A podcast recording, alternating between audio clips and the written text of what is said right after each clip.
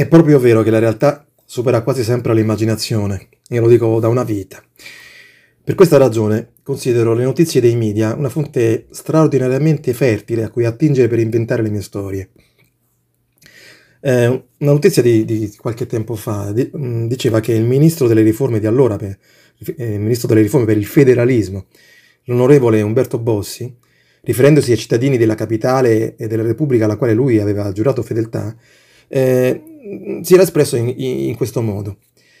Sono porci questi romani.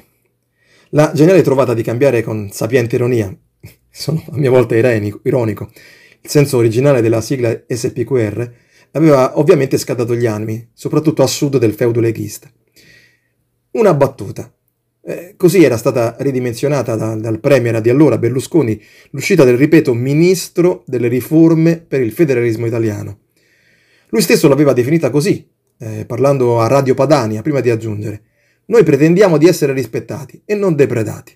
Se potessero, ci ruberebbero anche i marciapiedi. Beh, si sa perché i marciapiedi leghisti li invidiano in tutto il mondo. Ora, il beffardo destino eh, che nord, vuole che a nord di Bossi c'è la Svizzera.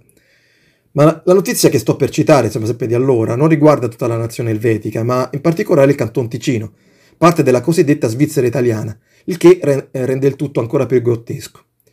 Eh, a quanto leggevo, insomma, nella notizia di allora, nel suddetto cantone vi era nata una compagnia pubblicitaria dal titolo Balairat, la quale, disegnandoli sotto forma di topi, indicava gli stranieri come responsabili di ogni male, e in particolare accusava gli italiani di città del nord come Milano, Como, Varese e Novara di togliere il lavoro ai ticinesi doc.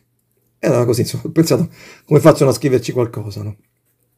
E la storia che, che ne venne fuori è la seguente.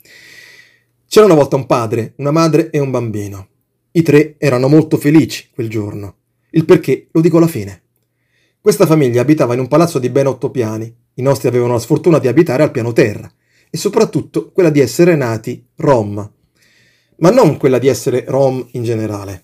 La sventura era quella di essere nati rom e abitare al pian terreno di quel palazzo. Una sera il bambino aveva chiesto al padre perché i vicini del piano di sopra li trattavano sempre male. Perché dicono che siamo sporchi e che puzziamo, aveva risposto il genitore. Ma bisogna capirli, anche loro hanno dei problemi, aveva aggiunto poi. Quali? aveva domandato il piccolo. Eh, vedi, loro sono extracomunitari e i vicini che abitano al piano di sopra, il loro, li accusano di essere nel palazzo solo per rubare e vendere droga. Caspita, e chi sono questi qua? E sono persone come noi e anche loro non se la passano così bene. Perché? È perché sono palestinesi.